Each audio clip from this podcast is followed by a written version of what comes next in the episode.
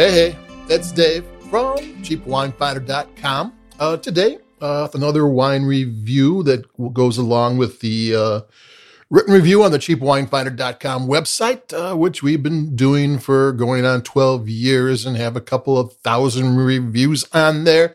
We've been busy little bees. And uh, today it's a Chardonnay, a 799 Chardonnay from the Edna Valley um, 7999 Trader Joe's, and it's called the Meringue Chardonnay, Edna Valley Chardonnay 2018.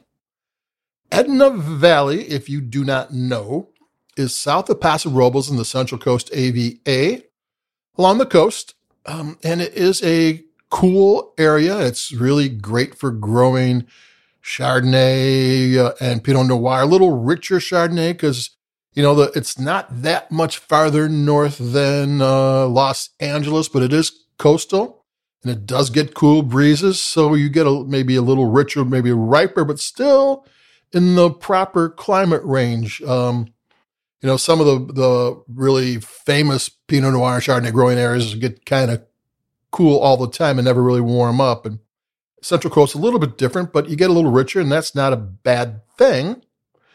And this is a single AVA Chardonnay, 799 meringue. Uh, I don't know who made it. Um, this is Meringue Wine Company, which is, you know, when they contract wine, they kind of make up a name for the wine. You know, you're not supposed to know really, or, you know, because it comes in cheaper, it, the grapes might come from this vineyard or this winery. And, you know, a lot of wineries have contract sections of their winery. They would make wines for, um, you know, their, their, own wines and then they'll make wine for somebody else. You know, you, you can't really go from that because it's not the same as their own wines. They're making it for somebody else, but you know, the, you get their know-how.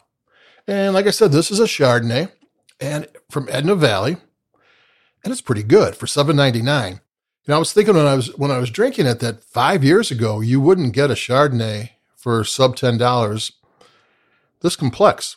You know, um, it's got malolactic and on lees, and it's got uh, some sort of oak aging. How I don't know what it is, which way, or there's barrel, is there some other way to get oak in there? But it's kind of a complex Chardonnay, which is kind of nice, and that's kind of what California Chardonnay is about. But it's got rounded flavors and you know a, a wide range of flavors, and it's got some cream to it. It's got vanilla you know, it's got um, it's got pineapple and grapefruit and lemon and apple, and it's pretty good.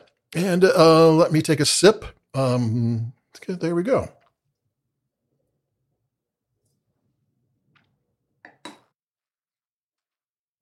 I used to go to tastings at a um, liquor store. It was a big tasting. It would have maybe 20 stations with, you know, three, four wines each station. And one thing I would hear all the time is somebody would say, I don't like Chardonnay. And I was like, no, you don't get it. the Chardonnay isn't a one thing. Every single Chardonnay is different. There's all sorts of different things you do to it. Like a Sauvignon Blanc or a Pinot Grigio, they make those as simply as possible, especially in the lower price range. And that's great because it's bright, they're fruity or citrusy.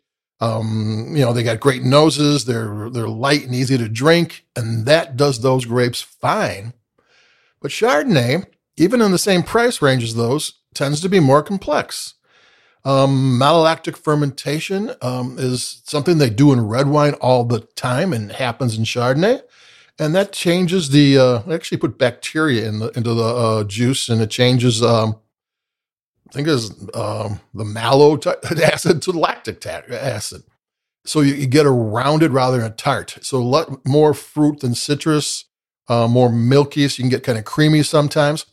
And when they make one, they don't have to do the whole thing. Man, they they do these wines sometimes in lots, other Chardonnays, and you know maybe twenty percent has mal- uh, malolactic, or maybe eighty percent has mal. Doesn't matter. They can do an eight percentage they want. Then they do some sort of oak aging. Uh, they can either do barrels and you know new barrels or used barrels because you can use you know a barrel will impart oak influence to wood for maybe three or four fills. With a shorter period of time, a lot of things I think you get more use out of oak because some of these wines are you know in the ten dollar range are in oak for four months or six months where it used to be a year and a half, you know, so it's a shorter length of time. You can use them more, but just the same, if you're using barrels, is it used? Is it, uh, you know, a used barrel gives off less. If you're putting staves in a, a let them toasted into a vat, that gets flavor in there too, which is fine. You're not really, this is drink it now wines. It doesn't really matter how the oak gets there. You're not really paying for the oak. So if they get it in there and it gives you the flavors you like, that's a good thing. And they're really good at it now. So, and then there's on lees, and on lees is where they keep the dead yeast from the fermentation and maybe bits and pieces of whatever left over from the grapes in the uh, vat as it ages. And if you stir it, it starts to get creamy. I mean, you can like really stir the heck out of it, or you can stir it a little, but you get this creaminess to it. And plus, it gives a nutty, salty flavor to it and gives a structure and adds a little bit of a uh, little bit of uh, a little bit of oomph to the wine. And but so there's different things you can do in different proportions. And then another thing, this is um, you know, is the grape selection. I didn't get to the grape selection. You know, a lot of times you see California label. This one's Edna Valley. This is from a very small section of uh, Central Coast. But when you see Chardonnay that says California, it might be some grapes from coastal um, Monterey, and then some other grapes from a valley in Lodi, which is inland, and then maybe some from a hillside in uh, Mendocino. Each grape's going to be different, but you know they're still value price wines, and they put that together with all the different percentages of of um, malolactic and oak and everything. And there's an infinite number of percentage of things you can do that's still Chardonnay, but there's everybody's got their own little recipe. So when you go to wine tasting, don't say, I don't like Chardonnay because everyone's different. So, you know, that's kind of like, I can't yell at people there. I can do it here.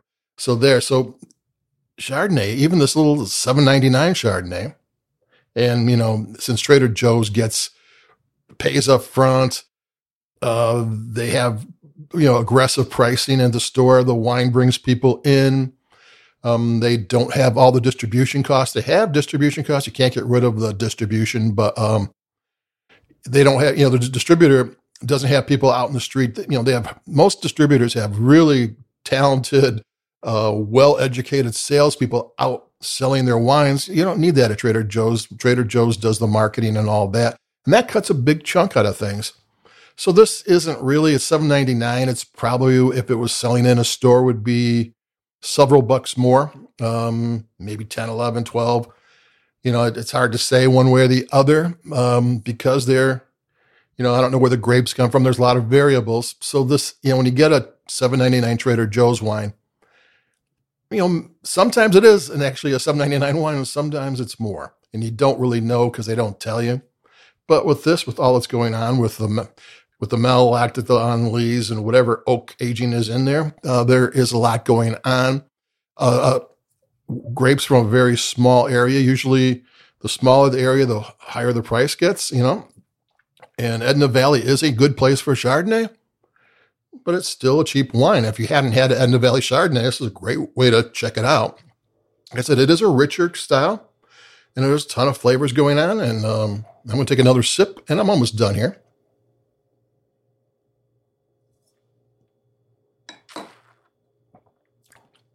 It's got a good mouthfeel. I don't think it's full malolactic fermentation because there is some tart things still going on and, and some round things. So it might be one of those where a percentage of it went through malolactic fermentation and it, maybe it didn't. And then there's that salty thing going on with on lees, but they took some time to make this wine. This is not just a throwaway. It uh, tastes good. And um, there you go. It's, you know, five years ago, you wouldn't get a Chardonnay for seven ninety nine that's this complicated and this tasty. And that's a good wine. I recommend it. You can't beat the price. And that's it for me. We got other things coming up. I think the 14th, we got Valentine's Day, and I might do some Prosecco and maybe some sweet wines or something uh, to meet that because it's coming up pretty quick. And we'll work on that. And adios for now. Uh, keep it cheap. And I'll be talking to everybody in a bit. Bye bye.